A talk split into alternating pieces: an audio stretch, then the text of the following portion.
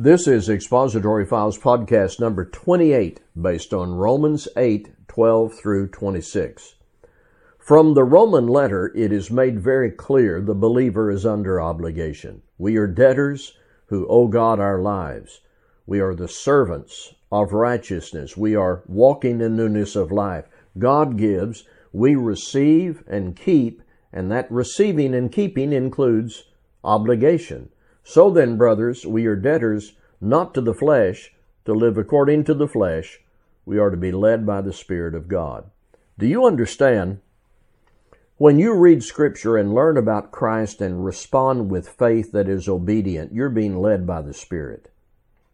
You are fulfilling obligation to God who saved you through Christ.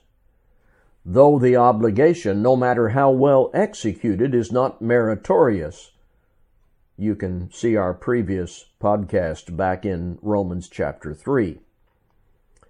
As you become engaged in your reading of Scripture and being nourished by the Word, the Spirit bears witness with our spirit that we are children of God, who take seriously our obligation as members of His family, who become engaged at the level of obedience consistently. What the Spirit says we do, and thus the Spirit bears witness with our spirit that we are meeting our obligations and resisting the mind of the flesh. Here in Romans 8, as we live as children of God, we become heirs, heirs of God and fellow heirs with Christ, provided we suffer with Him in order that we may also be glorified with Him. Now, what does that mean? We act as God's children and we are heirs. It seems the idea of being heirs would suggest future benefit. Indeed, listen to verses 18 through 25. For I consider that the sufferings of this present time are not worth comparing with the glory that is to be revealed to us. For the creation waits with eager longing for the revealing of the sons of God.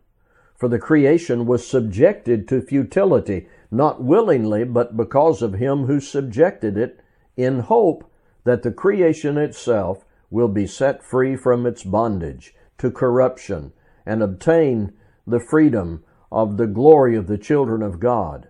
For we know that the whole creation has been groaning together in pains of childbirth until now.